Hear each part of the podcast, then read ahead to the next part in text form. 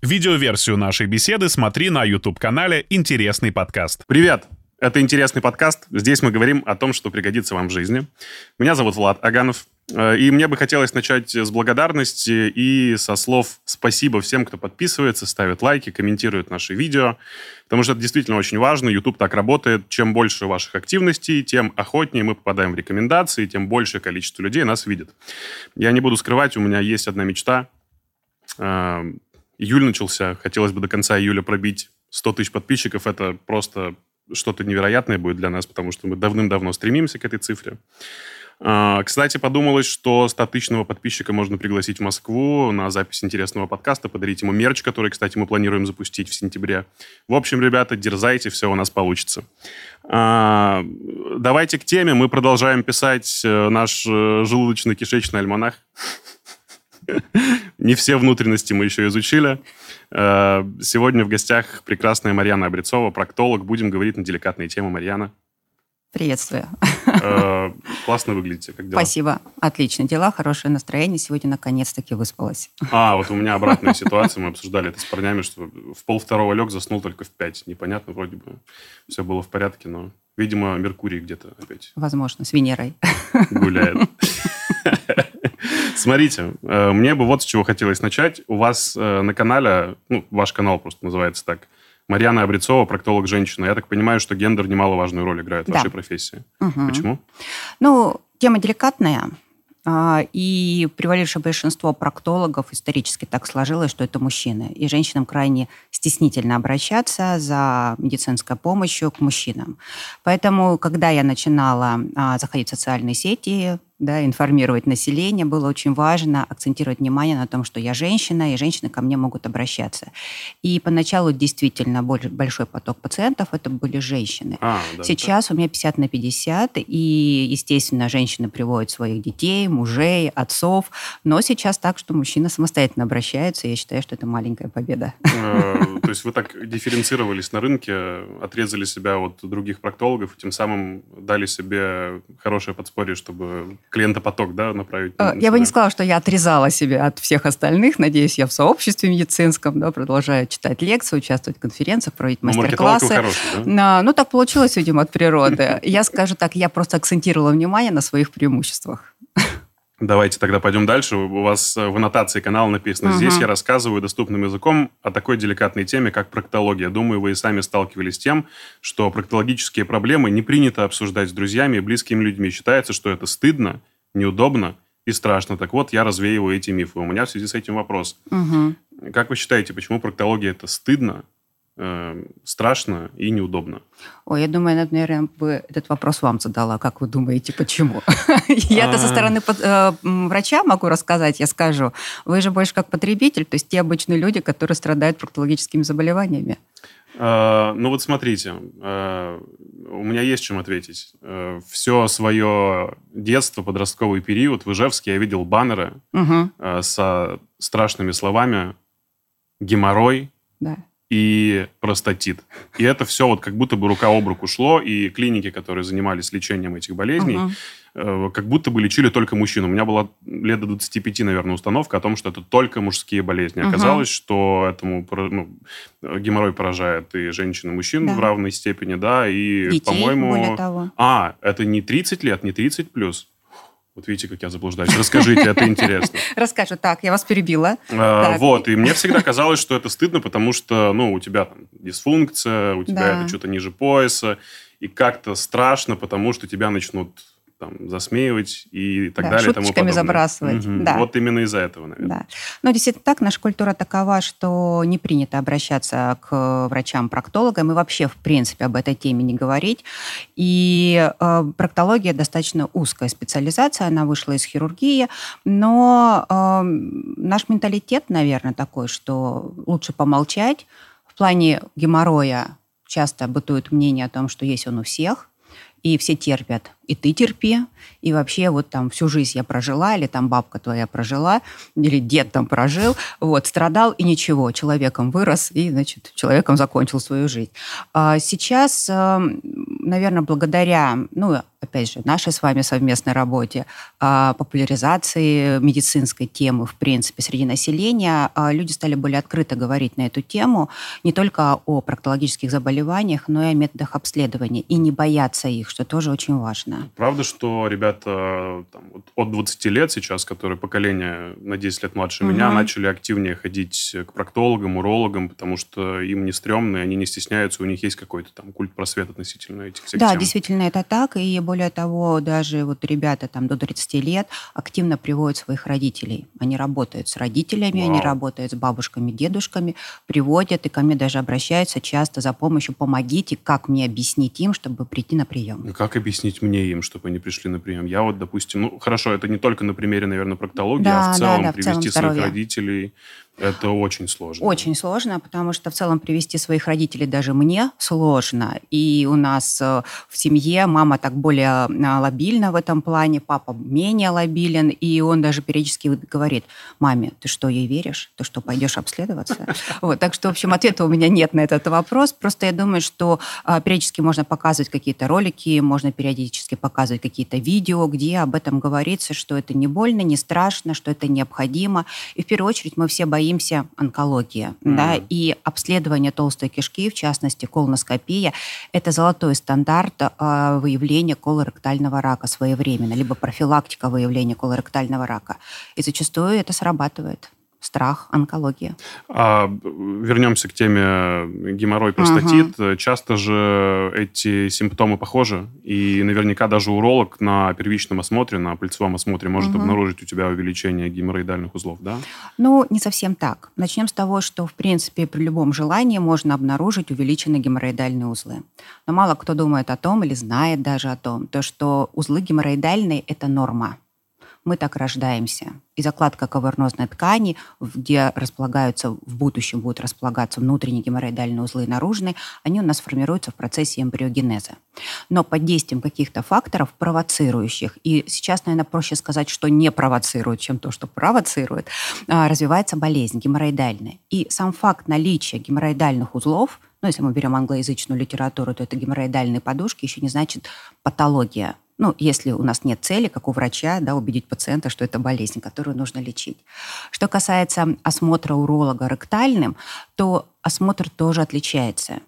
Мы, проктологи, смотрим ректально, но по-своему. Мы оцениваем структуры анального канала, анатомию, параректальную клетчатку, мышцы, связки. И, в принципе, при осмотре, да, мы акцентируем внимание на предстательной железе. Когда смотрит уролог, он акцентирует в основном внимание на предстательной железе, да, все, что вокруг с ней связано, увеличено, уплотнена, там, отек перифокальный, а структура анального канала его в меньшей степени интересует. Ну, на входе его что-то может беспокоить. Конечно, в принципе, на входе, когда мы входим, оно всегда на что-то беспокоит, так. потому что это некомфортно, mm-hmm. как минимум. Неожиданно. Да, но обратить внимание, конечно, стоит и можно. И когда мы говорим о том, что геморрой равно там, простатит или у кого простатит обязательно геморрой, это не так. Абсолютно. Просто как бы есть а, такой, в общем, миф, о котором вы сейчас только что рассказали, что это мужская болезнь, да, и геморрой обязательно простатит. Что касается симптомов, то они отличаются. Но другое дело, что у нас тоже есть заблуждение у большинства, что если имеется боль в заднем проходе, это геморрой.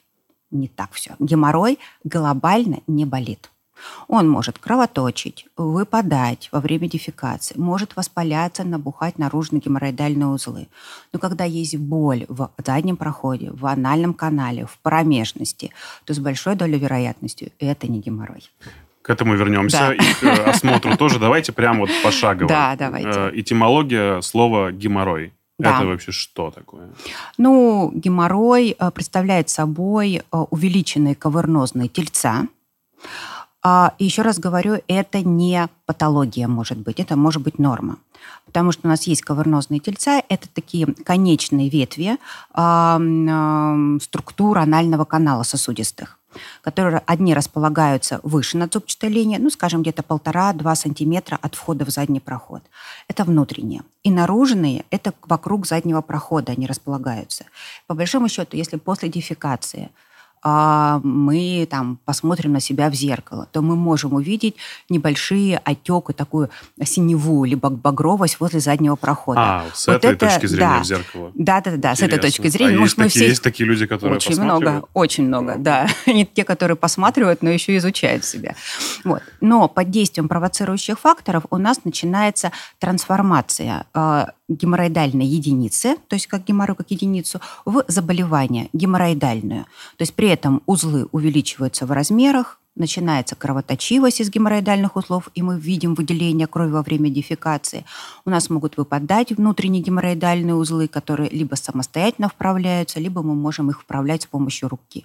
Они могут удерживаться, могут не удерживаться. В общем, факторов много. Ну, то есть, э, иными словами, геморрой – это варикоз толстой кишки, правильно? Нет, варикоз толстой кишки немножко по-другому интерпретируется. То есть геморрой – это локальное увеличение венозных сплетений в прямой кишке, в нижнем ампулярном отделе прямой кишки. Ну, так, чтобы просто это рассказать. Mm, это, это разные вещи. Абсолютно. Разные вещи, Путать конечно, да. Э, смотрите, я записал для себя даже стадии, их четыре. Угу, верно. Э, при первой стадии характерно выделение крови угу. э, без выпадения геморроидальных да. узлов.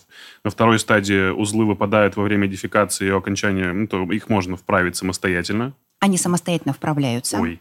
Третья угу. стадия характеризуется тем, что выпадающее время модификации узлы приходится вправлять руками. Да. А четвертая, то есть ты даже когда чихаешь, кашляешь или малейшую физическую нагрузку даешь, они у тебя выпадают, И правда? при, при, да, при дефекации они тоже выпадают. Мы Чихаешь. их вправляем рукой, конечно. И ребенка кашляешь. поднять, да. За счет увеличения внутрибрюшного давления. Ой. Ага. И как много людей, у которых реально уже четвертая стадия, которые вот затянули прямо? Ну, много, к сожалению. Ну, начнем вообще с распространения. А, статистики на территории Российской Федерации, к сожалению, по распространенности геморроидальной болезни сейчас не ведется. На последние данные были за 2017 год официально опубликованы. Но э, мы понимаем, что это очень распространенное заболевание. Наверное, заболевание э, современное э, за счет урбанизации, особенностей питания, малоподвижного образа жизни. И э, если мы говорили, что это каждый пятый, еще там много-много лет назад, то сейчас каждый второй и даже, пожалуй, каждый первый. Другое дело, что как это проявляется, в какой период времени. И за последние годы частота развития геморроидальной болезни у детей тоже растет. И я беседовала с детскими гастроэнтерологами, ну, для того, чтобы понять, чем это связано. Ну, взрослое поколение, понятно, да, то есть взрослые люди, мы там, у нас запоры, у нас физическая нагрузка, у нас алкоголь, малоподвижный образ жизни. Острая еда. Острая еда, да, mm. хотя тоже так, знаете, доказательной базы-то нет. У нас все только... мы ели крылышки KFC. И все мы знаем, да, и все мы знаем, да, как произойти беременность, роды, вот сказать, то, что доказано, то среди деток сейчас идет разговор о том, что они многие страдают запорами и э, позднее высаживание на горшок, то есть длительное нахождение в памперсах, непонимание позыва, неумение контролировать ребенком mm-hmm. это состояние тоже приводит к тому, что он либо неправильно тужится, либо длительно сидит потом на горшке, и на этом фоне действительно развивается Кстати, геморроидальная болезнь. Да, я читал какое-то исследование, что угу. многие родители ввиду своей лени, там, невнимательности, что-то еще, просто ребенка оставляют в памперсе на целый день, и там это лет до трех четырех да, происходит. Ну, удобно. Удобно. И потом же ребенку пищевое поведение у ребенка нужно формировать, а это время и силы. Тоже проще дать что-нибудь там вкусненькое, сладенькое, а нежели формировать, там, приучать к овощам с грубоволокнистой клетчатки, да, там, белковой пищи правильного в необходимом количестве. Да, про еду будет. Вообще вот у меня как раз угу. и был э, следующий пассаж относительно раннего возникновения геморроя, потому что у меня один из близких приятелей в 24 обнаружил у себя его. 24 ну, года. Это... Как у крепкого физически мужчины, который занимается спортом, не ведет сидячий образ жизни, да, там иногда злоупотребляет алкоголем, может вылезти первый геморрой в жизни, который ну, потом будет рецидивировать. То же самое, как и у молодой девушки 21 года или 23. Никто не знает, правильно? Ну, а геморрой, давайте так. А геморрой сейчас встречается в 70% случаях у социально активного населения. То есть мы с вами в группе риска. Думаю, что те, кто нас с вами смотрит, тоже в группе риска. По этому поводу можно переживать, можно не переживать Надо и понимать, что происходит. Записывать. Я уже об этом думал. Да, да, либо ходить каждые там полчаса. А, но это тоже не спасет, если есть к этому предрасположенность. А, мы должны с вами понимать, что есть провоцирующие факторы развития геморроидальной болезни. В первую очередь и доказано, это нарушение дефекации, запор в первую очередь. Угу. То, чем сейчас страдают очень многие – и в частности, там женщины, если мы говорим о синдроме раздраженного кишечника с э, преобладанием запоров. Ну, это психика, это, это мы уже к психологии, наверное, подходим. Это психосоматические аспекты, да, в том числе. Ну, вообще очень многое, это психосоматические моменты. Далее, это беременность и роды. А, само по себе независимый фактор. Это физическая нагрузка, то есть занятия в тренажерном зале, подъем тяжести. С противоположной стороны там длительные динамические какие-то э, нагрузки тоже приводят к развитию геморроя. Дело все в том, что самое главное для развития геморроидальной болезни это увеличение притока геморроидальной э, притока крови к геморроидальным узлам.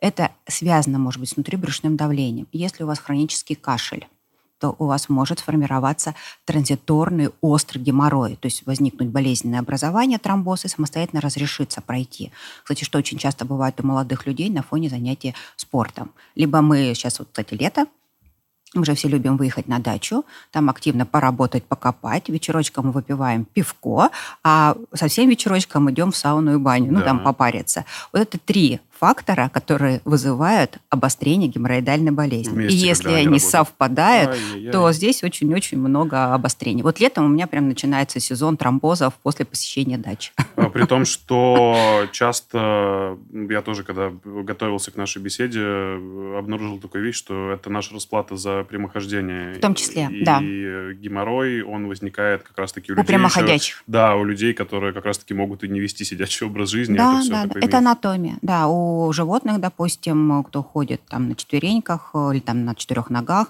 э, геморроя нет. Кровеносной ткани не формируется. Что-то с этим нужно делать? Жить дальше. В детстве очень часто пугали, возвращаясь к горшку и да. к долгому сидению на унитазе, а, что кишка выпадет. Угу. Это прям может выпасть.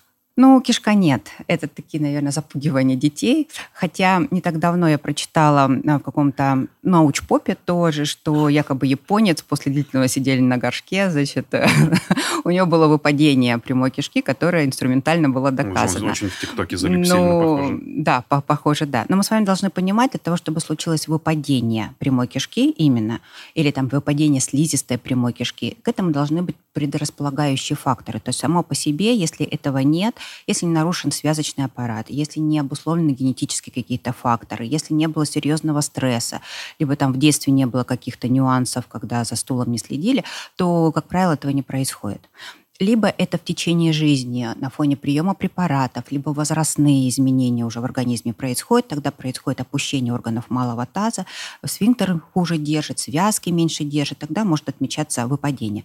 Но опять же, как правило, это все на фоне запоров. Ну, мы с вами каждый раз запоры, запоры, следим ну, за дефекацией.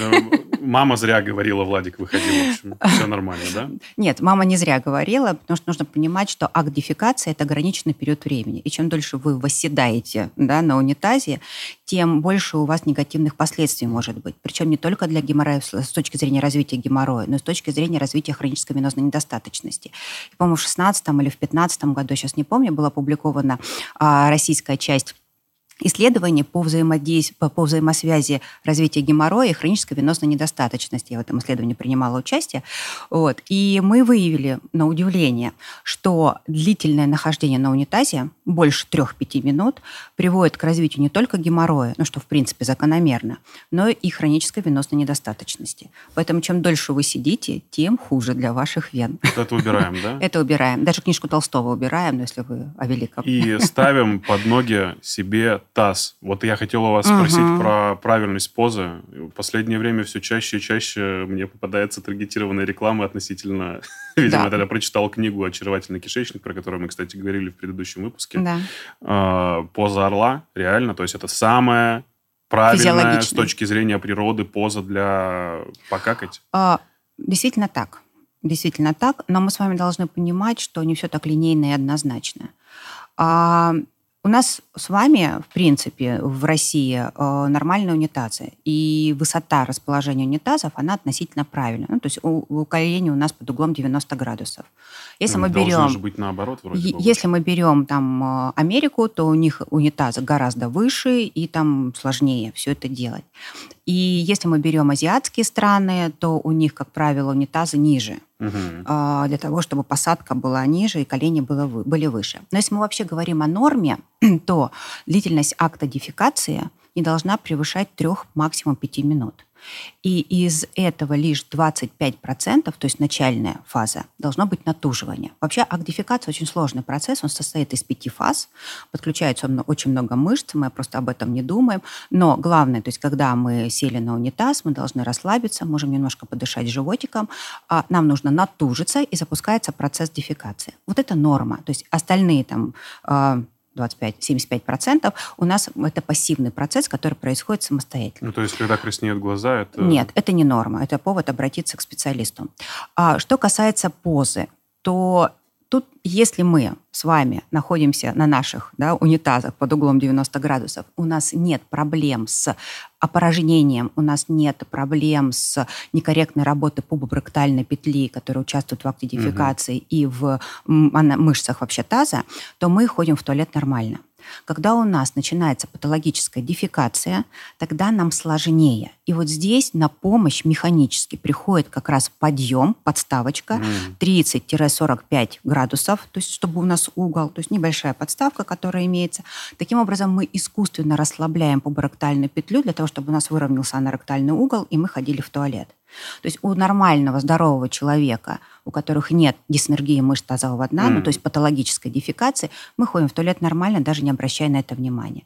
Но если мы понимаем, что нам тяжело ходить в туалет, нам надо тужиться, либо менять положение тела, либо у нас чувство неполного порожнения после дефекации, это говорит о том, что у нас мышцы тазового дна работают некорректно. И вот тут либо мы самостоятельно адаптируемся, в частности, ножки да, повыше подставочки, так. либо мы должны обратиться к проктологу, который специализируется на таких патологиях. Ну, то есть специально унитазы менять себе и перестраивать Специально не нужно. Не надо нет, нет. Самое главное, что если вы садитесь, у вас стопа полностью стоит на э, полу, и при этом у вас мышцы расслаблены, вы тужитесь, идете в туалет, этого достаточно. Если вы стоите, э, вернее, садитесь на унитазе, и стопа у вас да, на носочках, это говорит о том, что у вас вас мышцы напряжены, в том числе напряжен пресс, диафрагма напряжена, и вам сложнее ходить в туалет. А, раз уж мы заговорили об этой теме, тогда надо сразу же добить историю про гигиену, насколько Давайте. важно сразу же подмываться. У нас в узком кругу друзей есть спор. Так. Либо достаточно бумажки, либо да. бумага вообще не нужна, и надо идти сразу подмываться. Какая комбинация идеальная, и что должно произойти для того, чтобы у тебя там все было в порядке, не было никаких воспалений и прочей чуши? Ну, в идеале, конечно же, после дефекации нам нужна гигиена душем, либо биде не туалетная бумага. Более того, даже не влажная Вау. туалетная бумага. Вау. Это правильно и корректно. Дело все в том, что у нас зона заднего прохода достаточно чувствительна. И любые, если у нас есть воспаление, изменения вокруг заднего прохода, либо заболевания, это все обостряется при контакте с бумагой. Более того, бумага оставляет ворсину, ворс, который может располагаться дальше в складках, а у нас задний проход не идеальное гладкое место, оно имеет радиальные складки, это физиологично для нас, для всех, и возникает трение. На этом фоне может возникать дерматиты, зуд, э, особенно если жарко, да, либо мы в какой-то физической активности находим, все это усугубляется. Поэтому подмываемся комфортно для вас температуры. Здесь тоже нужно понимать, что не нужно холодной, не нужно, чтобы там все спряталось, или не нужно горячей, чтобы там все распарилось. Да? Нужно, наоборот, комфортная температура, слегка прохладной. Мы обрабатываем зону только вокруг заднего прохода.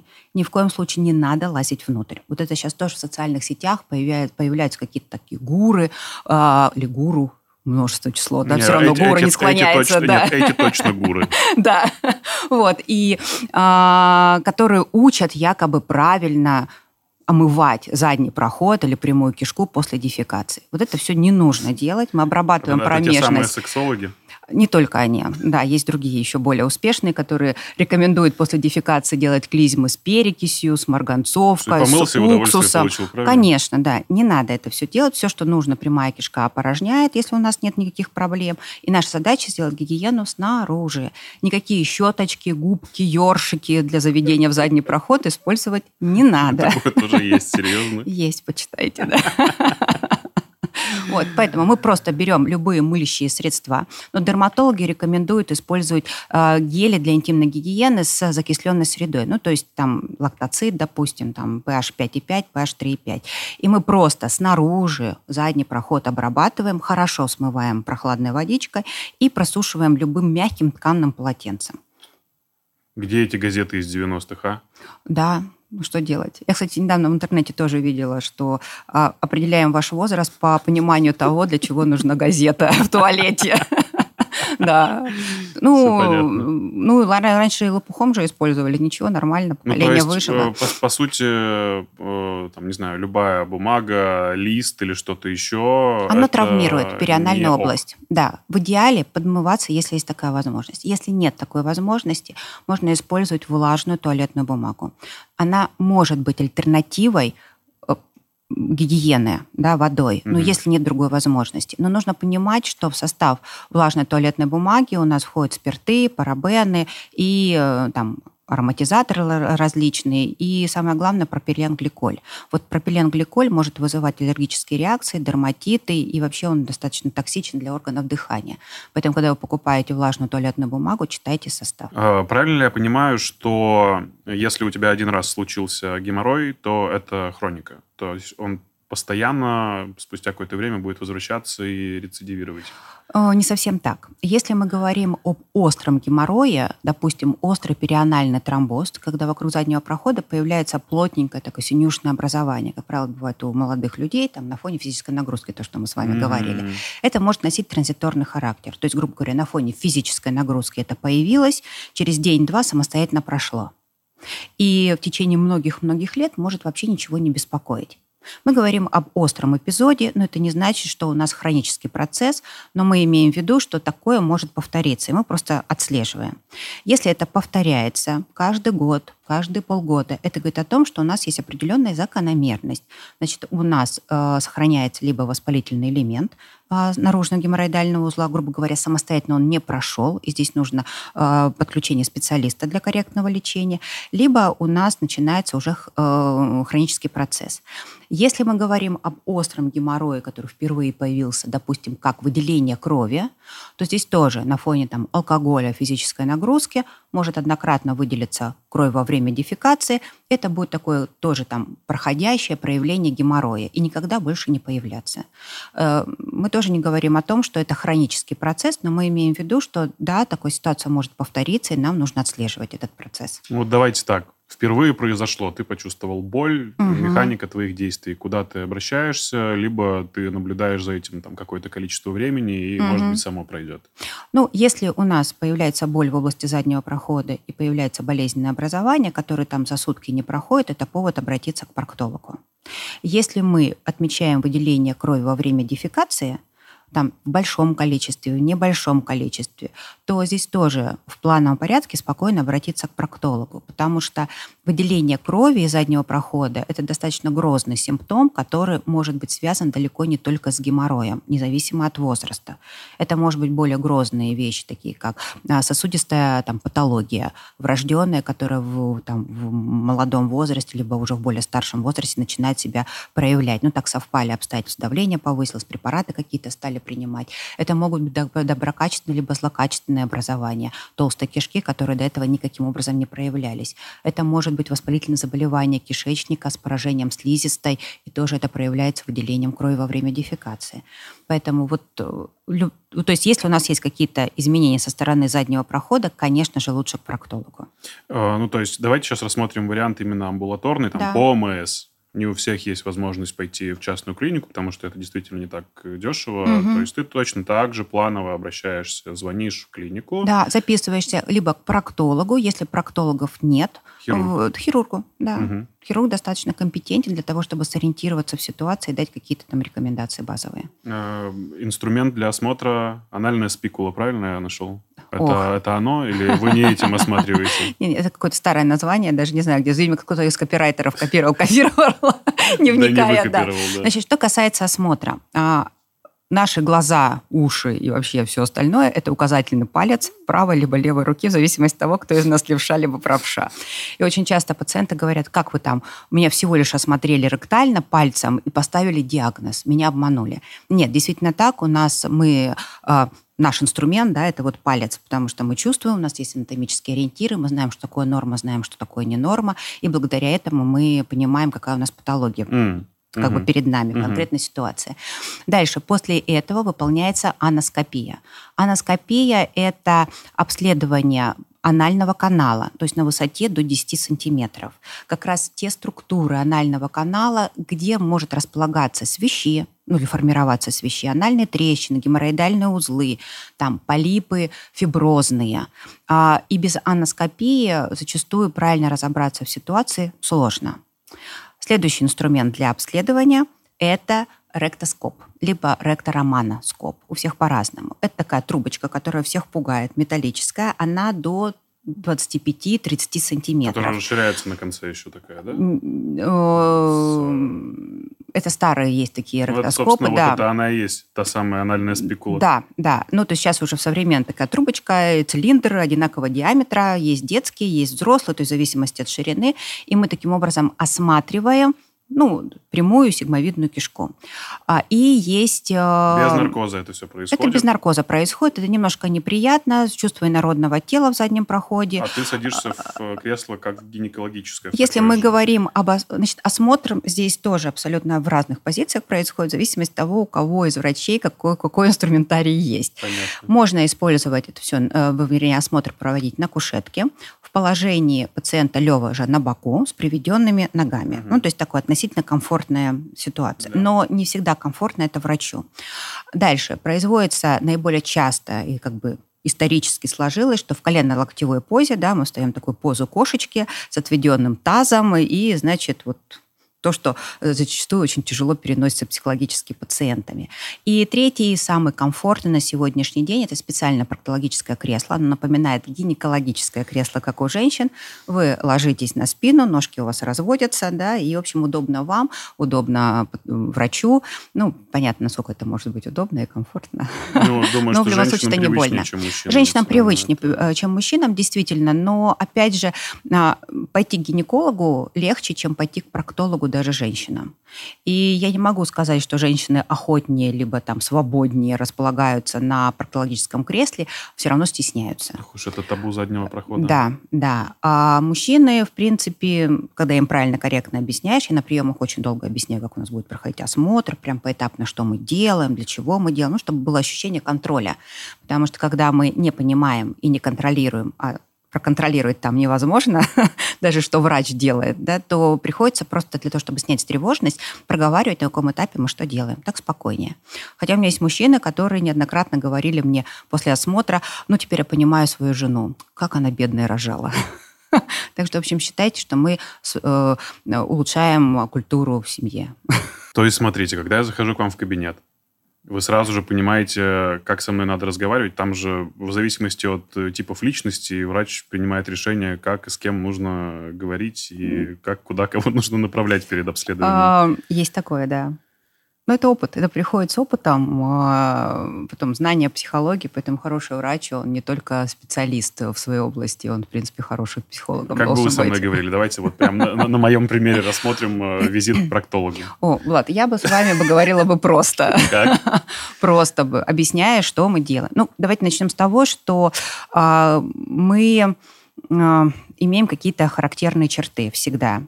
И придя или идя к врачу, мы-то идем не... а, сейчас я постараюсь объяснить. То есть мы, врачи, сидя на приеме, ожидая пациентов, сталкиваемся с вами непосредственно при контакте, когда вы зашли в кабинет. ну, либо зашли в клинику. Вы же, идя на прием к нам, вы живете с нами до этого уже много-много времени. Вы ищете, кому вы пойдете. Сейчас там социальные сети, вы, скорее всего, наблюдаете, читаете, делаете выводы.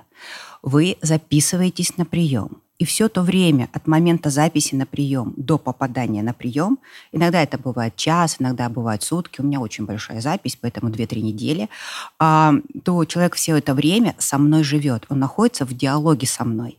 И зайдя в кабинет, во-первых, у него уже сформированы ожидания.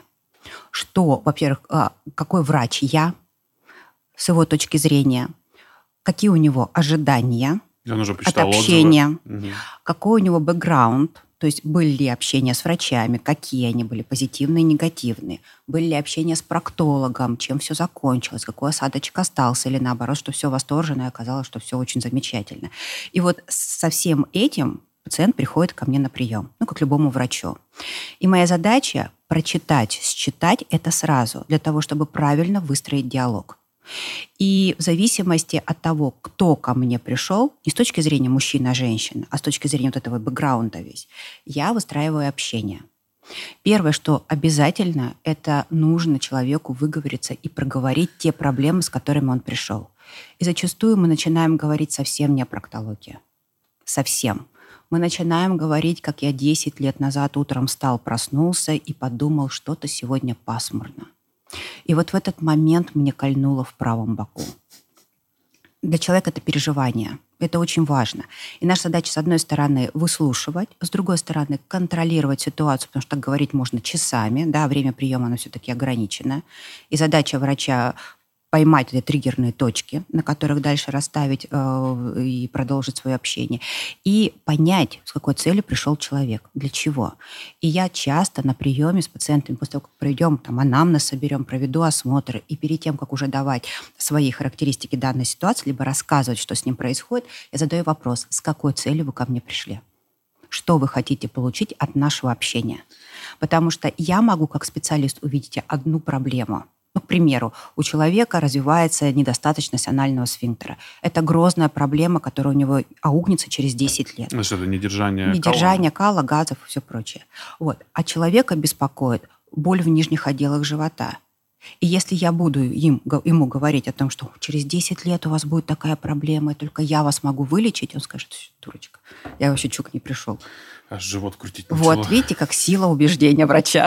Вы совершенно правильные вещи говорите, потому что вообще этот сезон интересного подкаста, который посвящен научпопу, образованию, медицине и всем полезным вещам, он как раз-таки состоялся благодаря моему визиту к правильному урологу. Угу. Э, человек посвятил на меня почти час своего времени и рассказал мне, где находится, что находится, угу. как работает, на что похоже в разрезе и почему за этим важно следить. И реально там спустя полгода я принял решение, что нам нужен уролог в подкаст, и это как цепная реакция угу. продолжилась дальше. Это не страшно, это важно, и об этом нужно говорить. Да, я полностью согласна, и поэтому я тоже стараюсь об этом говорить очень много и пациентам на приеме, ну там в социальных сетях, потому что мы боимся того, чего не знаем. Мы боимся неизвестности. И большинство из нас контролеров, особенно в данный период времени. И очень важно понять, что мы понимаем, что с нами происходит, мы знаем, что будет дальше и для чего мы все это делаем. А для этого просто нужно уметь разговаривать с людьми, с пациентами. Но, к сожалению, далеко не все, во-первых, это умеют делать, во-вторых, ценность этого. То есть многие считают, даже до сих пор более возрастными коллегами общаюсь на эту тему, я читаю лекции на эту тему для врачей, корректного общения с пациентами. А мне говорят, все это философия. Главное mm. их вылечить. Другое воспитание, другое поколение, лю- среда меняется, мир меняется, люди меняются, и мы тоже должны Даже меняться. Даже в медицине сейчас софт-скиллы на первом месте. Да, Важнее, чем харды. Да, да, да. Ну, потому что коммуникация, наверное, вышла на первый план, и как и в любом другом бизнесе, деле человек идет на человека. Если Конечно. у тебя нет доверия, то ты да. не отдашь деньги тому, кто, в общем, тебе не нравится. Это а, понятно. Даже если ты отдашь деньги, у тебя нет доверия, ты не будешь выполнять рекомендации. Когда mm. ты не будешь выполнять рекомендации, ты будешь подтверждать себе, что это плохой врач. Потому что по каким-то причинам или каким-то там знаком тебе не понравился. Это же медицинская услуга, она же не просто услуга, то есть услуга, она сама по себе сложная всегда, это коммуникация, а это доверительная услуга. И в этом плане еще сложнее, потому что выстроить доверие очень тяжело, а разочаровать то есть недоверие сформировать гораздо проще. Это может быть просто внешний вид твой сегодня. Ты устал, пришел на работу, устал, всю ночь не спал. И человек отреагировал, пациент, как негатив на то, что ты делаешь. А какое лечение геморроя самое эффективное? Там, физиолечение, операции, суппозитории? Или это зависит все только от индивидуального случая? а, сейчас тенденция к такому как бы персонализации то есть индивидуальному подходу каждой конкретной ситуации. Но если мы с вами говорим, что геморрой на начальной стадии своего развития очень хорошо поддается консервативной коррекции, и в 50% случаев, если начать лечение своевременно и убрать провоцирующие факторы, то происходит, ну, скажем, вылечивание, если так можно сказать. Но, как правило, это уходят симптомы, и нас ничего не беспокоит, мы спокойно там десятилетиями дальше живем. Консервативное решение? Консервативное это? решение – это свечи, мази, препараты, таблетки, зачастую диасмин содержащие. И регуляция питания, либо дефекации, чтобы убрать провоцирующие факторы, если на, на фоне запора либо диареи возникает на запор. Но если мы пропускаем этот момент, а большинство людей, к сожалению, пропускают, потому что терпят, ждут, пытаются самостоятельно лечиться, а, покупая препараты в аптеках, то мы переходим а, в следующий этап, когда консервативная терапия либо малоэффективна, допустим, вы лечитесь, на фоне терапии у вас там две недельки все хорошо, месяц какой-то там держитесь, а потом начинается опять рецидив симптомов, то есть возобновление симптомов. Mm-hmm. Это говорит о том, что терапия либо неправильно подобрана, либо она неэффективна. И тогда выходят у нас уже хирургические методы лечения. Но здесь тоже все непросто, потому что существует малоинвазивный, либо мини-инвазивный, малотравматичный, либо инвазивный, либо традиционная операция, такие как геморроидектомия. И вот а, реально на геморроидектомию, то есть самую травматичную сейчас, приходится процентов 10-15 всех пациентов, страдающих геморроидальной болезнью. То есть это уже запущенная стадия геморроя, как говорят пациенты, да, то есть когда уже имеется выпадение узлов полное, э, малоинвазивные методы будут неэффективны, выраженные наружные геморроидальные спинальные узлы. То есть, проще говоря, когда это все нужно удалить, то есть отрезать. Сейчас а, большое количество малоинвазивных методик, которые выполняются в амбулаторных условиях. Некоторые из них даже вообще без анестезии.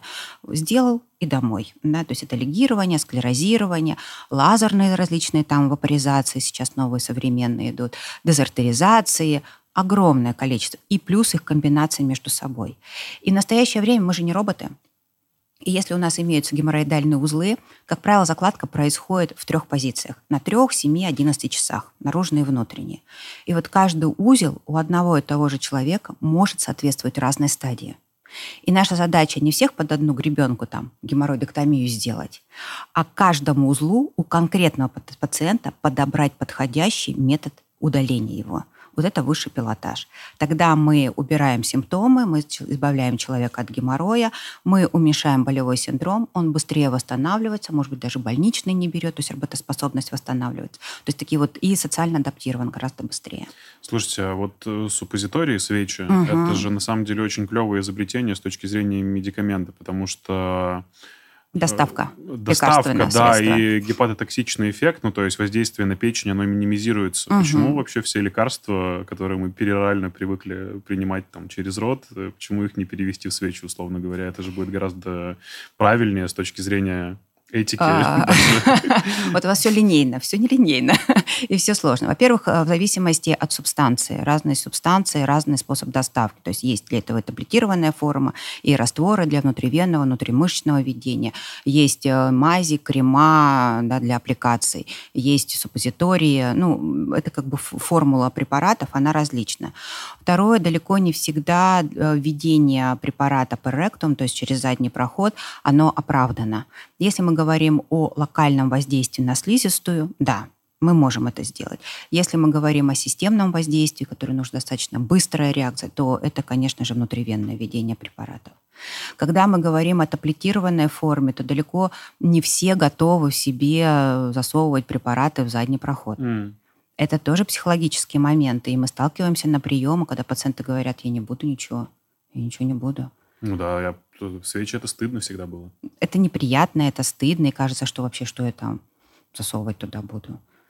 Ну, поэтому проще, допустим, выпить таблетки. Ну, вот здесь.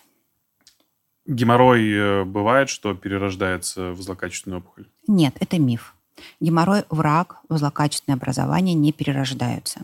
Но мы с вами должны понимать, что анальные каналы, прямая кишка а, могут иметь неоплазия, то есть трансформация слизистой в измененную структуру и потом в злокачественный процесс. И когда мы удаляем геморроидальные узлы внутренние, мы удаляем их с частью слизистой нижнеампулярной прямой кишки и, и э, отправляем на гистологическое исследование. И вот по результатам гистологического исследования могут нам сказать, что там в слизистой есть э, там неоплазия, либо э, какие-то там э, тубулярно-ворсинчатые изменения. То есть это не рак, это образования, которые как бы являются предраком, могут потом трансформироваться, если их своевременно не убрать. На начальных стадиях они даже не видны ни глазом, ни под микроскоп, ну, то есть не аноскопом цифровым. Вот. И здесь нужно понимать, что это, как правило, просто совпадение по времени. То есть сам геморрой в рак не перерождается, но может быть сопутствующее заболевание, располагающееся в нижнем полярном отделе прямой кишки, там, где локализуются геморроидальные узлы, которые могут быть выявлены. Так, отлично. Мы подошли к самому интересному исследованию под названием... Какое? Колоноскопия? Конечно же, да. А, то, чего все боятся. Я бывал однажды на ФГС. Так. Это исследование да, желудка. желудка. Это без наркоза. Это отвратительно, ужасно, страшно. Сейчас делаете антирекламу во всем всем исследованиям две, эндоскопическим. Две девушки абсолютно красивые, молодые. Одна меня держала. Да-да-да, навалившись. Меня, другая меня исследовала. Тихо-тихо-тихо, все хорошо. А ты да. лежишь и Думаешь, не знаешь, как, бы, же... как бы почувствовать себя увереннее в да. этот момент. Э, с колоноскопией все гораздо более деликатно и гораздо более, наверное, правильно сейчас уже начали делать. Да, человека также готовят психологически, ему рассказывают о том, что это будет, э, как его исследуют, и если он будет переживать, то его можно усыпить и сделать ему наркоз, верно? Да, даже если он не будет переживать, тоже можно сделать внутривенную mm-hmm. седацию. А вы колоноскопию делали? Ну, я общем, так понимаю, что мне только в 40 или 45 ее нужно будет Нет, сделать. все это некорректно, потому что мы любим вырывать слова из песни, не допивая ее до конца. Поэтому сейчас мы с вами поговорим. Колоноскопию нужно сделать. И мы сегодня, как, значит, как, с вами как, будем как, говорить да. о вкусе устриц, зная, что вы не прошли это. Значит, что касается колоноскопии. Колоноскопия на сегодняшний день является золотым стандартом обследования толстой кишки. И какие бы альтернативные методы бы мы не пытались использовать, а они есть на сегодняшний день, это может быть и рикоскопия, и КТ-исследование кишки, и капсульная колоноскопия, оно 100% не заменяет колоноскопию саму. Только толстой кишки или вообще всего кишечника? Мы сейчас говорим колоноскопия, это обследование толстой кишки и части тонкой кишки, если мы говорим о стандартах, которые должны выполняться. К сожалению, многие эндоскописты осматривают только слепую кишку и не заходя в тонкую кишку. Это некорректный протокол, к сожалению, некорректный осмотр. Потому что в тонкой кишке бывает э, патология, которая не видна больше нигде, только в, диста, э, в дистальных отделах тонкой кишки. Так вот, возвращаясь к колоноскопии. Действительно, вокруг колоноскопии существует огромное количество страшилок. В первую очередь, что это все ужасно больно, что вообще никто не выдерживает, все кричат криком, и вообще всех привязывают, держат. И, как некоторые мне пишут в социальных сетях, 21 век, что мы до сих пор не придумывали ничего другого, как на кол, значит, не сажать нас. Какая да. длина эндоскопа? Давайте буду задавать вопросы. Хорошо. Длина эндоскопа метр шестьдесят, метр э, семьдесят. А длина всего нашего кишечника? Ну, тоже примерно где так, плюс-минус до двух сантиметров в зависимости от анатомических особенностей. Ну, то есть в нас почти два метра кишок? Толстый. А именно вот кишечника? Да, то, то что. Э, тонкий киш, тонкая кишка до 5 метров. Но туда мы не эндоскоп не, не нет, все, хорошо. Нет, мы осматриваем только толстую кишку. Угу. То есть начиная с прямой, сигмовидная, нисходящая поперечная ободочная, восходящая, слепая и часть тонкой кишки. Угу. Так. Да. Исследования для, для того, чтобы подготовиться к этому исследованию, необходимо ряд определенных правил, которые тоже пугают многих пациентов. Но когда ты им начинаешь рассказывать, что все не так, как вы представляли, они говорят, фу, так сразу бы сказали, что так, так надо все посидеть просто. на слабительном, как же? Не, все, не, не совсем. Значит, смотрите, перед эндоскопическим исследованием, перед колоноскопией нам необходима диета. Бесшлаковая. То есть мы сидим только на белковых продуктах, двое, два дня. Больше не надо. Ни неделю, ни три, ни пять дней, как это тоже пишут в интернете. То есть фактически у нас вот вы уже распереживались, я вижу, да? Все не так просто. есть. Нет, все очень просто. Вы кушаете рыбу, мясо, кисломолочные продукты, сыры, творог, э, яйца, неограниченное количество. Вы просто не кушаете овощи, фрукты, э, макароны, злаковые, да, то есть вот все, что плохо переваривается, но терпимо. хорошо для стула. Нормально. Сколько Вот. выдерживать диету? Два дня. Мгм.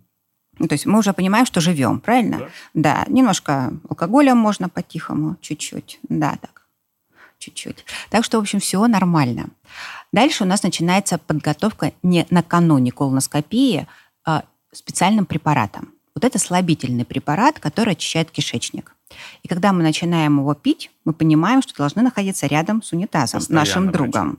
Ну, плюс-минус, в зависимости от особенностей перистальтики вашей кишки, Ну, страдаете вы слышал- запорами я или слышал нет. про этот препарат, Марьян. Я... Какой? Их сейчас много. Ну, как-то он очень красиво называется, с апельсиновым вкусом. Э, Да, не будем мы сейчас рекламу, антирекламу делать. Ну, а на сегодняшний день существует большой выбор препаратов для Мгм. подготовки кишечника. Это малообъемные, то есть когда нужно выпить там один-два пакетика, либо стаканчика а, с приятным там вкусом фруктовыми, они там бывают апельсин, лимон, там, неважно. Вот. И дальше вы просто напиваете жидкость. И есть старые препараты, которые вы разводите пакеты в 3-4 литрах воды, они очень неприятные на вкус, но вы их пьете.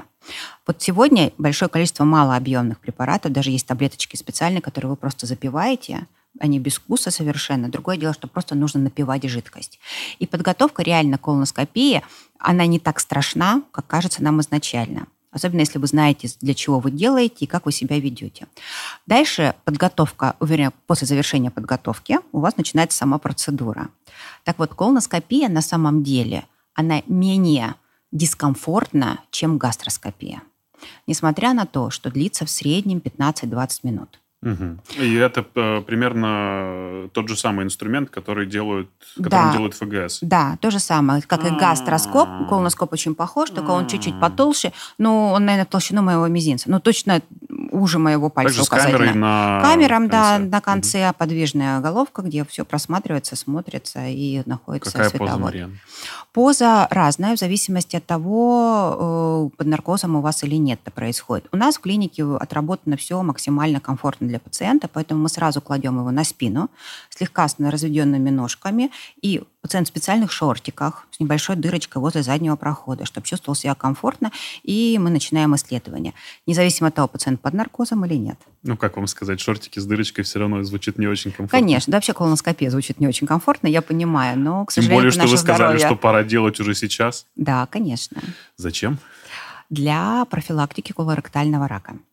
Смотрите, вообще а, есть такое понятие, как скрининговое исследование, то есть исследование для своевременного выявления каких-то образований, либо предотвращения развития каких-то заболеваний.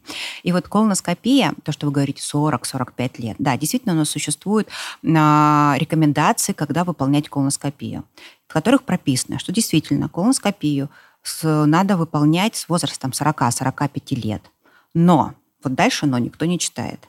При условии, что у вас никогда не было кишечных симптомов, то есть никогда не было ни запоров, ни диареи, не было выделения слизи из заднего прохода, крови, не было болей в животе. Мгм. Ну, то есть это нереально ни у кого такого не было. Дальше. При условии, что вы ежегодно делаете а, анализ кала на скрытую кровь. Причем не гемокульт-тест, который раздается в обычных полити- поликлиниках, а, а, э, эм, мысль пришла, никого не застала, ушла. Ну вот как так вообще? Ну, это в порядке вещей. Да. Слишком хорошо льется речь. Да. Слишком я когда должна была запнуться, да. А, а, то есть не гемокульт-тест, а именно специфический тест на Так. человеческий гемоглобин. Мгм. И более того, даже если он отрицательный, это еще не значит, что у вас имеют, не имеется патология. Это говорит лишь то, что в процессе выполнения этого теста у вас нет источника выделения крови. То есть если вы утром встали, почистили зубы и сделали этот тест, у вас тест может быть ложно-отрицательный. Вернее, ложно-положительный. То есть у вас источник крови есть. Если вы принимаете нестероидные противовоспалительные препараты, почистили зубы и... Контакт слизистой, то есть слизистая, если кровоточивость десен может быть небольшая, это все отражается на кале. А, даже так? Если вы принимаете нестероидные противовоспалительные препараты, у вас результаты теста анализа кала на скрытую кровь может быть тоже положительный. Угу. Поэтому здесь говорить о том, что я сделал, сдал анализ кала, он у меня отрицательный, это еще ничего не значит. Это говорит, что лишь на тот момент, когда вы делали анализ, у вас нет источников кровотечения.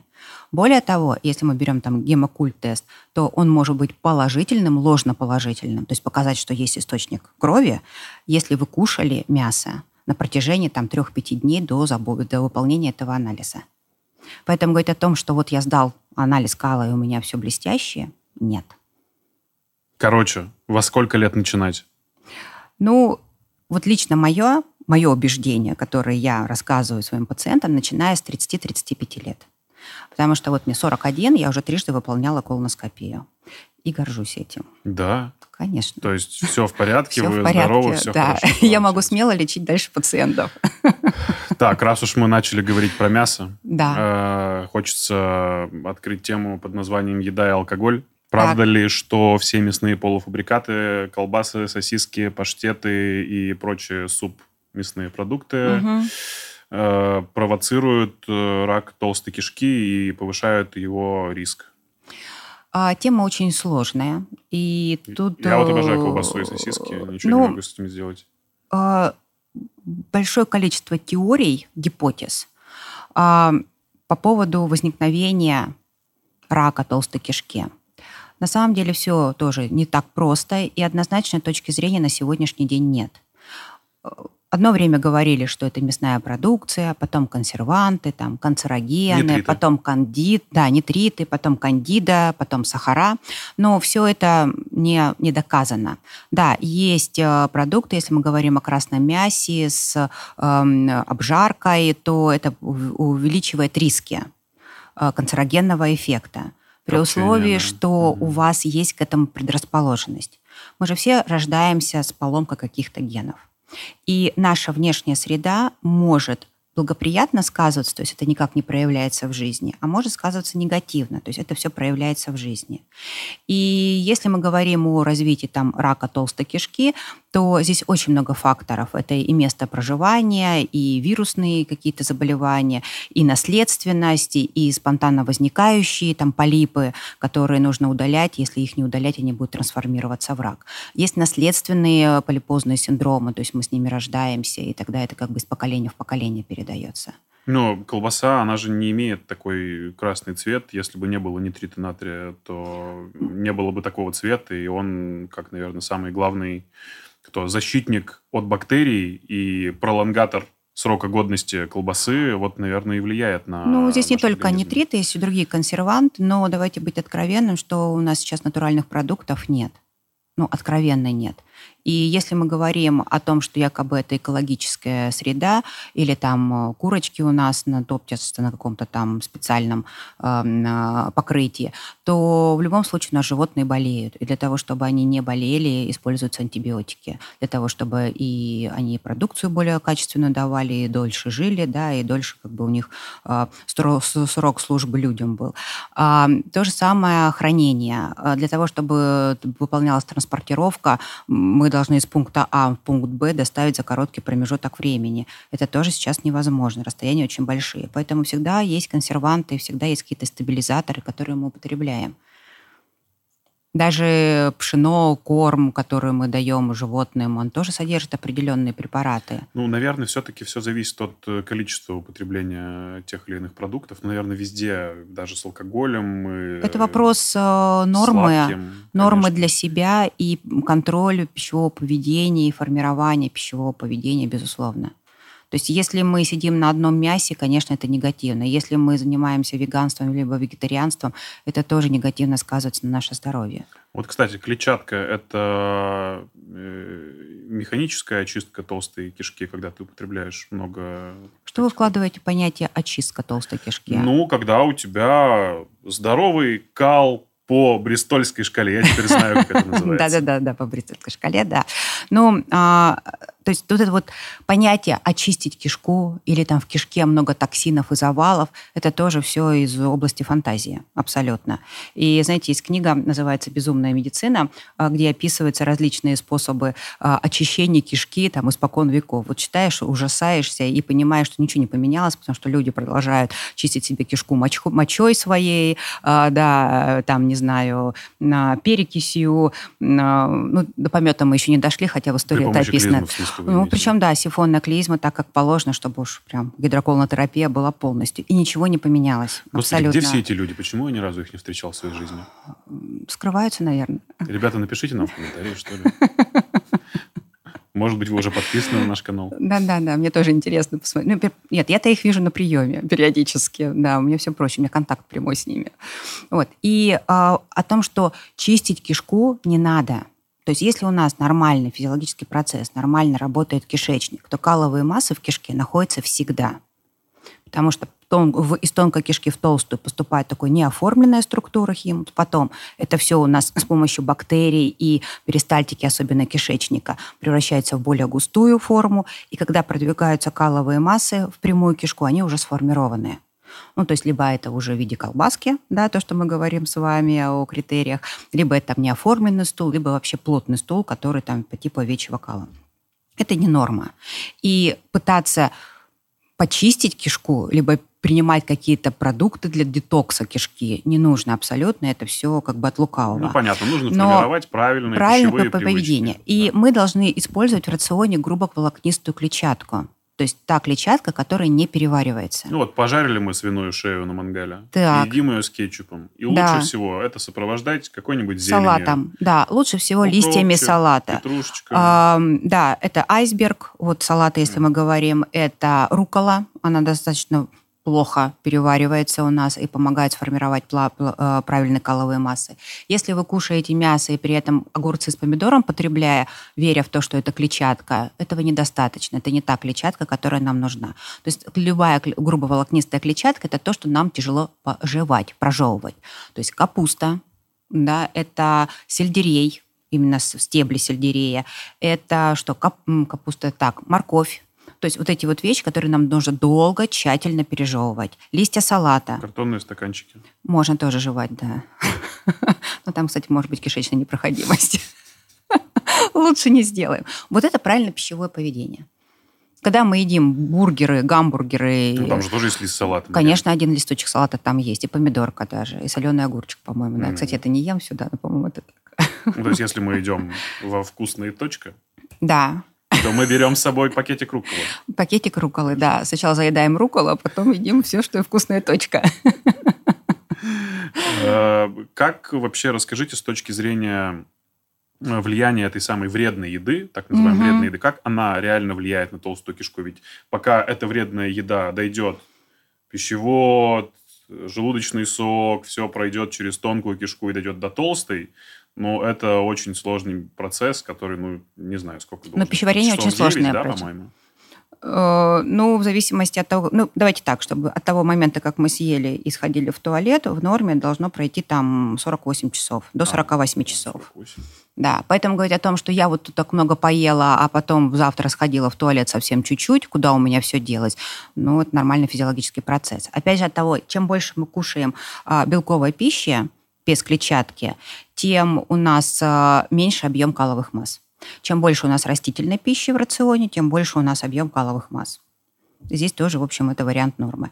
По, по, по поводу того, что как пища негативно влияет на кишечник, э, здесь по большому счету были проведены исследования, в которых отмечено, что никакого канцерогенного действия на кишечник, на толстый, на толстый кишечник. кишечник, да, со стороны там длительной задержки кала в, на фоне запоров, да, когда бывает на, э, в, в кишечнике, нет это может быть плохое самочувствие, да, это вздутие живота, это чувство наполненности живота. Это чисто такие эмоциональные вещи. Но... Тяжело перевариваемая, перевариваемая еда. Еда, да, да, да. Либо у вас неправильно подобранный рацион, либо вы не следите за питанием, либо у вас имеется патология там, стороны желудка, поджелудочной железы, печени, желчного пузыря, либо со стороны э, кишки, то есть запоры либо функциональные, либо проктогенные. Ну, то есть это в любом случае в норме, если у вас нет патологии, со стороны внутренних органов, у вас все нормально происходит физиологично. И вмешиваться в этот процесс не надо. Э, правильно ли я понимаю, что алкоголь э, влияет на развитие геморроя и вообще проблемы толстого кишечника из-за того, что во время его употребления меняется текучесть крови и ее вязкость. То есть, э, если ты выпил 50 грамм, ничего страшного, у тебя расширились сосуды, как раз-таки кровь стала гораздо более жидкой. А когда ты пьешь больше, и много прямо. То есть вязкой становится еще больше. А, да, то есть кровь, как реология называется, да, да, да, она да. становится гораздо более тягучей, и поэтому замедляются процессы в венозной системе, у тебя начинает расширяться все в толстой кишке.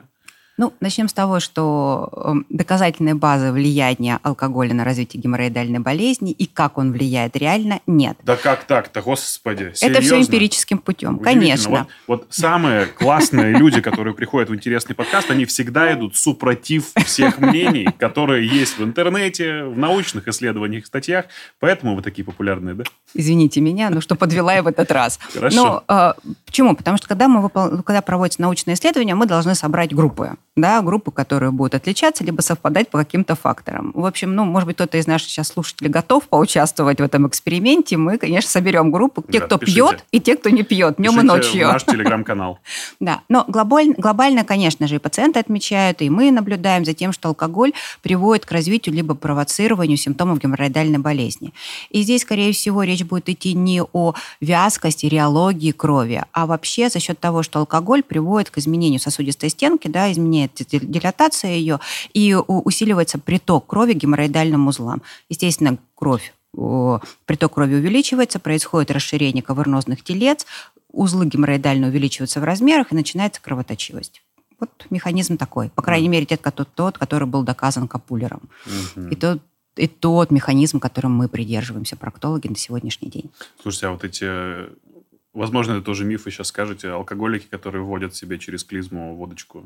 Да, но это же, такое? конечно, и есть не только через задний проход вводятся, еще есть через том, у кого стомированные пациенты, да, тоже это все наблюдали в своей практике. Если прямо Здесь, вот выведенный мешочек? Это... Да, да, туда вводится. Потому что в толстой кишке идет активная всасываемость функция всасывания различных ну, микроэлементов, воды.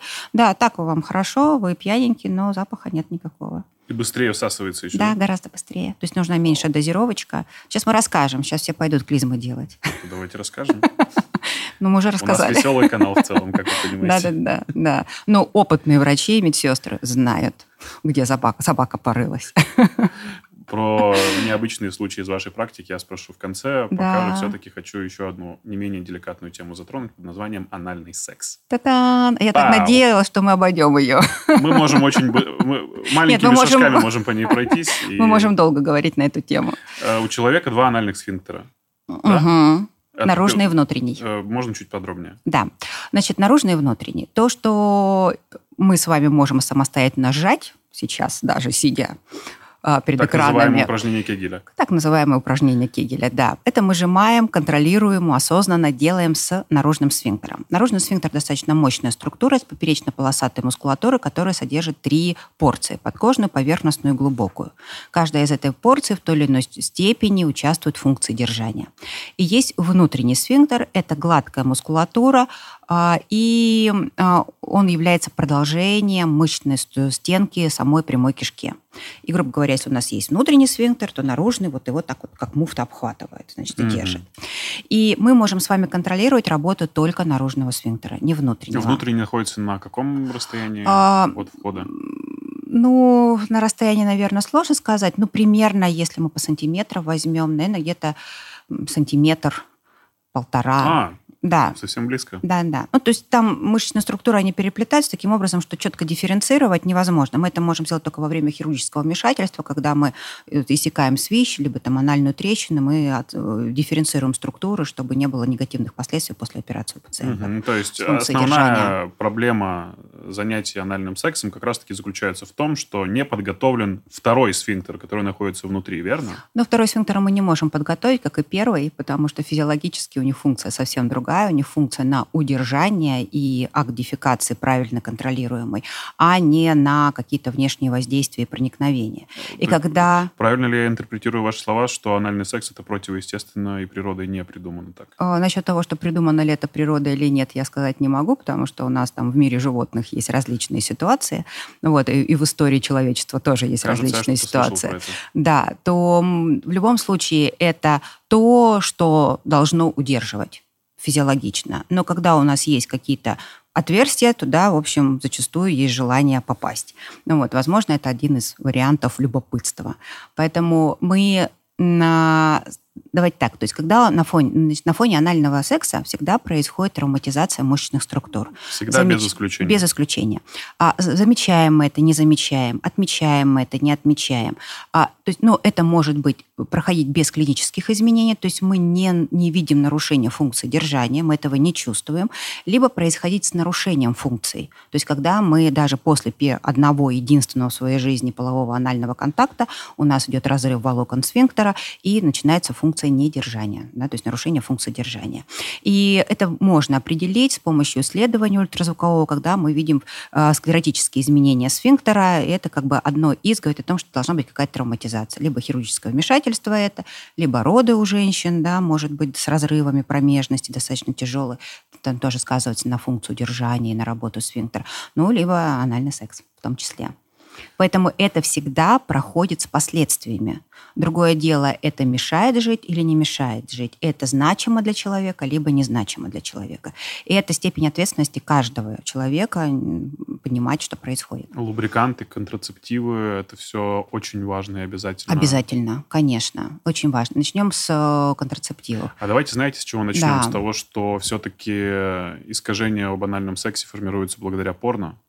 Да, и одно я из. думаю, что большая проблема заключается как раз именно в этом, что выпито изрядное количество алкоголя, очень много желания и дури, и ты на днях смотрел порнушку, в которой очень прикольно кто-то что-то делал. Вот, э, наверное, у вас бывали такие пациенты, которые первый раз э, прямо с разбегу в дверь и сразу же травма, кровотечение, что-то еще. Пациентов много таких, и даже не те, которые прям сразу с разбега в дверь и травма, даже на фоне обоюдного согласия и вроде все по правилам.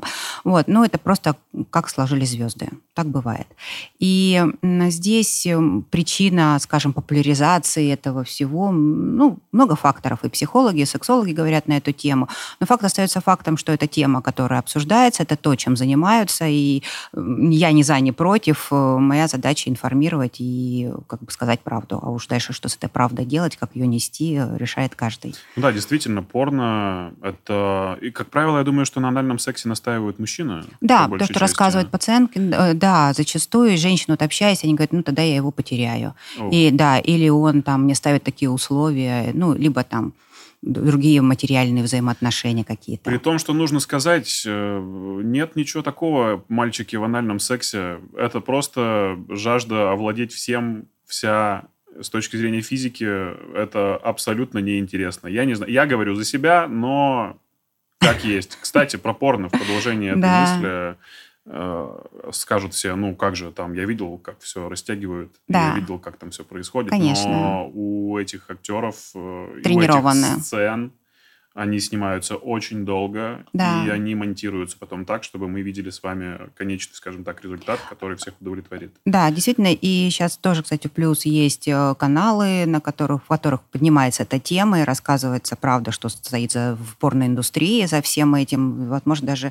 Ну, я слушала с интересом и э, подтвердила то, что я вижу в клини... э, как бы на приемах о том, что заболевания, передающиеся половым путем, да, урогенитальные инфекции, они все, в общем, при незащищенном анальном контакте тоже, в общем, имеют право быть и достаточно широко расцветают.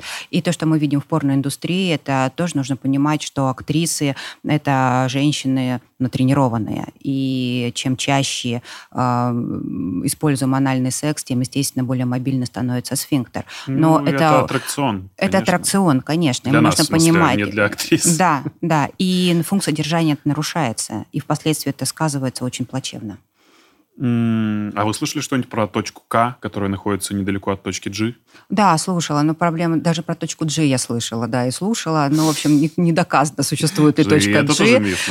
Да, не знаю насчет точки G, насчет точки К, как-то вот, да. Но анальный очень. оргазм существует. Существует, да, по крайней мере, об этом говорят.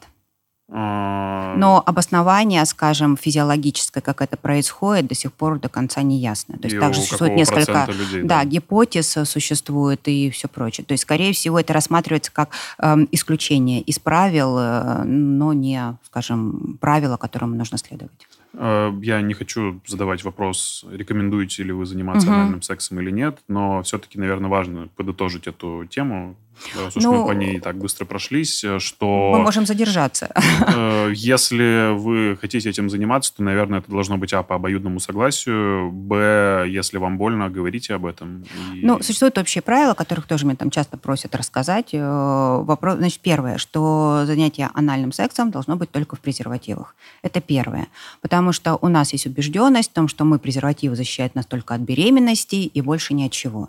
Но мы забываем о том, что есть эшерихия коли, которая входит в состав нормальной микрофлоры кишечника, и она, попадая на слизистые, вызывает определенные заболевания. Вагиниты, и уретриты, и циститы, и восходящие пилонефриты. Достаточно грозные заболевания. А осложнения, которые тяжело очень лечатся. Потому что эшерихия коли достаточно агрессивно ведет себя на слизистой, там, где она не должна находиться. Даже если человек абсолютно здоровый, у него хорошая Конечно. справка, вы друг другу их Это наша флора, конечно, наша флора, и мы от нее никуда не денемся. Мгм. Дальше. А, Никто не исключает передачу урогенитальных инфекций при анальном половом контакте. Более того, даже при воздействии слизистой прямой кишки травматизация, за счет травматизации э, инфицирование более активно происходит.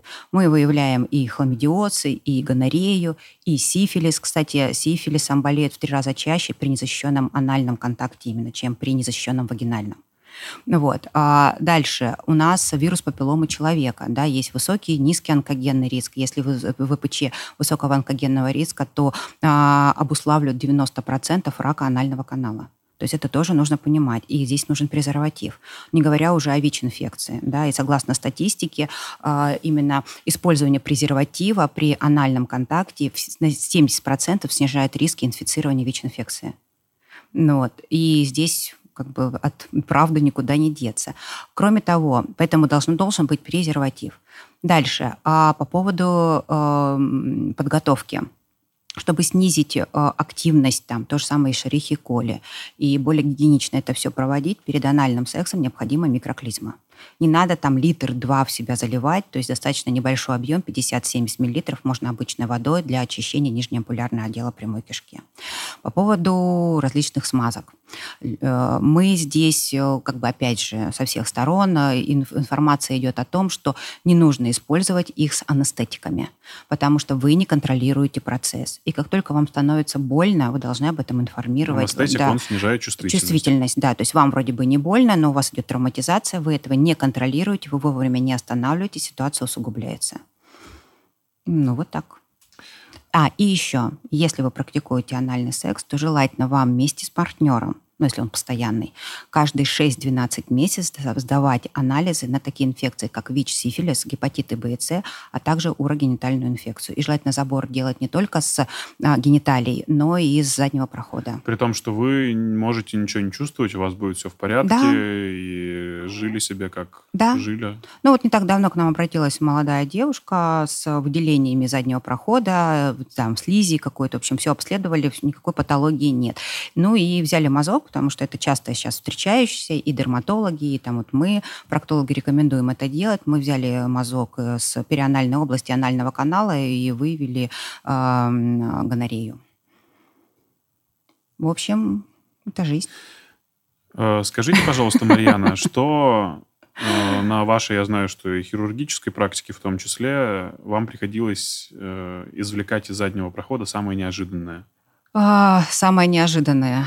Да сложно сказать, что самое... Любое извлечение чего-то из заднего прохода – это всегда сюрприз. Ну, например. Да, ну, фалосы а, бывают. Причем, Это ожиданно. Это ожиданно, да, причем различного размера, различного диаметра. Это Они прямо быть- проваливаются туда и все? Да, ну, то есть дело все в том, что у нас же сфинктер, который мы контролируем. Ну, то есть наружный сфинктер, о чем мы говорим, mm-hmm. и внутренний. Вот когда проваливается за пределы этого сфинктера, дальше сфинктер сжимается, и а, предметы народно попадают в ампулу. И дальше, чем больше мы пытаемся его извлечь самостоятельно, клизмами, натуживанием, тем больше он поднимается вверх.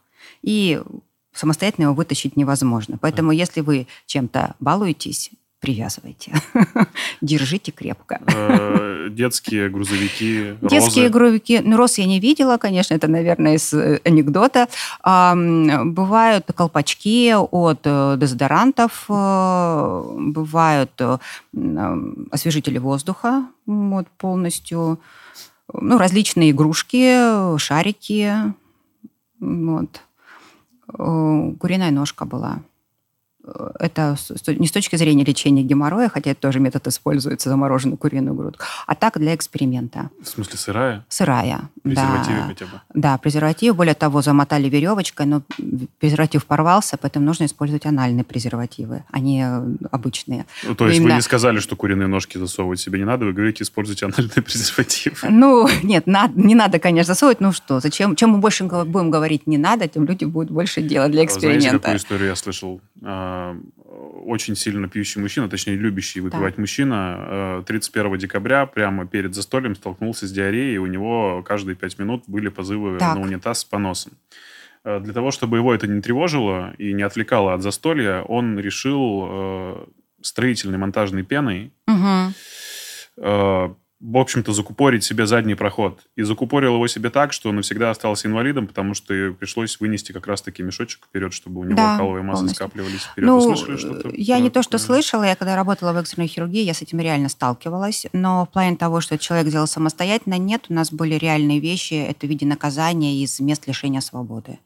А, привозили таких э, пациентов, э, когда действительно там монтажную пену заливали через задний проход. И действительно это очень тяжелые последствия действия приходилось да, спасать людям жизнь. Ну, мы, конечно, наслышаны и видели и фильмы документальные по этому поводу, и вот эта знаменитая шутка, которая сейчас ходит э, в нашем социуме про бутылку, она тоже не просто так. Да, да она абсолютно не просто так. Это тоже такой вариант наказания, когда бутылку стеклянную в прямую кишку и дальше избивают человека, да. Вот, э, ну, да, со всеми остальными последствиями. Тут даже, наверное, основная работа после этого психиатра будет. Для врача, который это делает, или для человека, с которым это Я случилось? Я думаю, что да, для человека, с которым это случилось, это последствия столь страшные не с точки зрения инвалидности по кишке, а с точки зрения травматизации его психики. Ну, опять же, такие вещи делаются не просто так, не на ровном месте. Это нужно понимать, что складывается ситуация, складываются условия, в которые попадает человек. Это уже совершенно другая история. Угу, точно. Про упражнения. Э, есть ли какие-то упражнения, хочется закончить да. Э, хорошо, э, которые могут нас ну, хотя бы отдалить от каких-то проблем с толстой кишкой, может быть, это кегель тот же самый. В общем, есть ли какое-то профилактическое назначение от вас? Ну, таких прям упражнений специальных, которые были бы там предотвращение геморроя, либо там толстой кишкой, не существует. Основное мы с вами должны понимать, что есть правила, которые необходимо соблюдать. Первое основное правило – это следим за дефекацией, чтобы не было запоров. Да, это питание, коррекция. Второе – это гигиена, которую мы с вами проговорили. И третье, что если у нас есть какие-то проблемы, возникают со стороны заднего прохода, не тянуть, обращаться к врачу. Что касается упражнений. Существуют действительно упражнения Кегеля, но если мы их выполняем самостоятельно, там, скачиваем в интернете, то, к сожалению, превалирующее большинство делаем некорректно. И проработать глубокие мышцы тазового дна с помощью упражнения Кегеля без подготовки невозможно.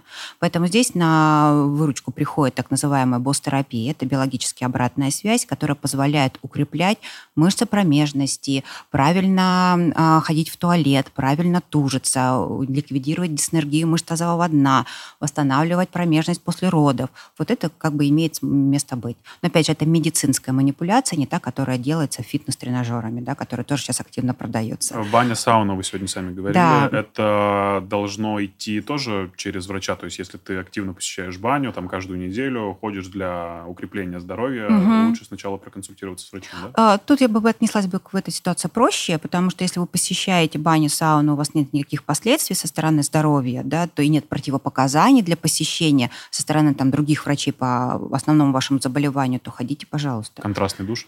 Да, очень хорошо. Для здоровья и для иммунитета, и для настроения. Ребята, у нас будет конкурс. Э, Марьяна Обрецова лично проведет для вас первичную консультацию и осмотр. Э, вам нужно написать свой комментарий, написать его в нашем телеграм-канале и поделиться чем-то запретным, сокровенным, в общем, рассказать какую-то историю, от которой вам когда-то было стыдно, но посмотрев этот выпуск, вы поняли, что вы можете открыться. Если эта история будет попадать в темы, которые мы сегодня обсуждали, прекрасно. Если нет, мы будем смотреть на художественность и оценивать ваш креатив. Итак, вопрос. Какие можете назвать правила, которые человеку стоит ежедневно соблюдать или не нарушать, чтобы снизить риск появления проблем в будущем? С чем? Э, я так понимаю, что с проблемами, связанными с, тол- с толстой кишкой. Э, мы с вами уже говорили, это на самом деле очень простые вещи, которые очень трудно выполнять, как всегда. Это контроль за дефекацией, пищевое поведение с большим количеством грубоволокнистой клетчатки, да, чтобы у нас не было запоров, гигиена после дефекации корректная, все, ну и меренная физическая нагрузка. Э, могут ли анальные трещины привести к заражению крови? Нет, то же самое, как и кровотечение из геморроидальных узлов, к заражению крови привести не могут. Бояться этого не надо. Э, Расскажите, пожалуйста, про дюфалак. Хорошее ли это средство? Можно ли его употреблять без назначения врача? Ну, дюфалак достаточно мягкий препарат, он широко используется при лечении запоров, в том числе и у, там, у возрастной категории пациентов. Э, Можно, ну, давайте так, любое назначение препарата должно давать врач, потому что подбирается индивидуально. То же самое, как и слабительные препараты подбираются индивидуально под конкретную ситуацию, под конкретный диагноз. Но если нет возможности обратиться к врачу, то можно использовать дюфалак, там, начиная с 10-15 мл по схеме, ну и дальше смотреть, эффект есть или нет. Марьяна Обрецова, проктолог, сегодня была у нас в гостях. Спасибо, Спасибо, было большое. классно. Спасибо. Спасибо. Вот так вот.